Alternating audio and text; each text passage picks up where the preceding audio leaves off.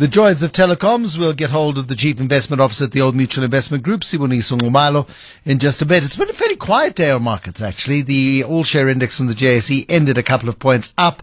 Paris and Frankfurt were down on the day. London and the US markets were closed because of public holidays. Siboniso Nxumalo, the chief investment officer at the Old Mutual Investment Group, on the line to us from Cape Town this evening.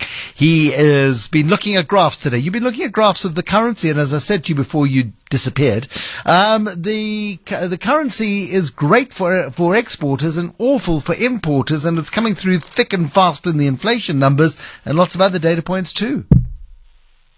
Yes, Bruce. Uh, good evening to your listeners. I mean, I think whenever we look at the rand, we always reference the rand to the dollar, and so if we just start there, we must understand that also if the dollar becomes stronger, the rand will naturally become weaker. So not everything that's in the rand is caused purely by our own issues in South Africa. But that being said, we do have issues. So how we look at the rand, we look at the rand, the best way to look at the rand is through what's called a real effective exchange rate, where you take your currency's value and you say, well, who do I trade with? And you take their currencies too, and then you divide that by your inflation um, in between those. And that gives you a nice look at the Rand. And when we look at the Rand today, Bruce, our Rand is at the same levels um, it was in 2020, in 2008, and in 2001. And what is in common with all of those? That's when there was a global crisis. And so our Rand at the moment is pricing in a really, really bad scenario. And so, therefore, all that news that has gone bad in the market, well, that's in the currency. That's why the currency is where it is, Bruce. And all those other times were great buying opportunities. So the question is, is it the same now? Yeah, and we'll get there in a moment because another graph you've been looking at is a, uh, the performance of the JSE All Share Index relative to the MSCI Emerging Markets Index, and they mirror each other because the JSE is a big market, uh, but certainly under. Uh, sort of duplicating the line of the S&P 500, but the S&P 500, of course, outperforming dramatically emerging markets and the uh, and the JSE. Yes, Bruce. I think this is the thing. South Africa is an emerging market, so it's part of the emerging market basket. But the other emerging markets, the really big one is China. China dominates the emerging markets, but then you will get Brazil, you'll get Mexico. Those are all the developing economies that are well on their way to growth. Actually, in that basket, emerging markets have underperformed materially and they are looking as cheap as South Africa. And so have their currencies also underperformed. So we're not alone in South Africa as an underperforming currency. The trick, though, is that the U.S. market is still looking very expensive relative to emerging markets and obviously relative to South Africa.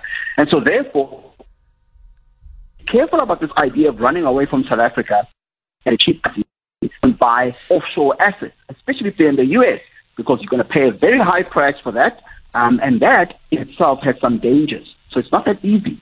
If you look at a graph of relative performance of the all share index of the JSE to the S&P 500, roughly from 2010, with a few little anomalies, the all share index on the JSE outperforms dramatically the MSCI Emerging Markets Index and particularly the S&P 500. It's only since the end of 2016, beginning of 2017, where there has been a, a, a, massive underperformance by the JSE. What eh, I mean, eh, does this tell us that this thing can come back? That this thing, with with, with the, the sorts of interventions that that Elijah Bedian was talking about just a moment ago, with a little bit of sensible policy and some eh, some smart economics, actually, the potential of South Africa begins to be restored. I think, Bruce, we need to understand what our market is made of because whenever people think about the JSE, they all think, oh, it's South African companies. But actually, if you think about what makes up the JSE, the JSE is made up of resources companies. So maybe about a third of the JSE is resource companies. Those resource companies, the platinum shares, the gold shares, the Anglos, the Billitons, um, those companies don't sell those commodities to South Africa. Those are exported. So those are foreign earnings that generally go are driven by China. And again, then you get to the Naspers, the Richemonts, the British American Tobaccos, the Anheuser-Busch. And again, that's close to 20% of the market. So now you've almost gone to half the market of shares that are not driven by South African sentiment. So buying the JSE, the JSE is stronger than the domestic economy, primarily because most of the companies on the JSE, Bruce, are not necessarily making earnings in South Africa.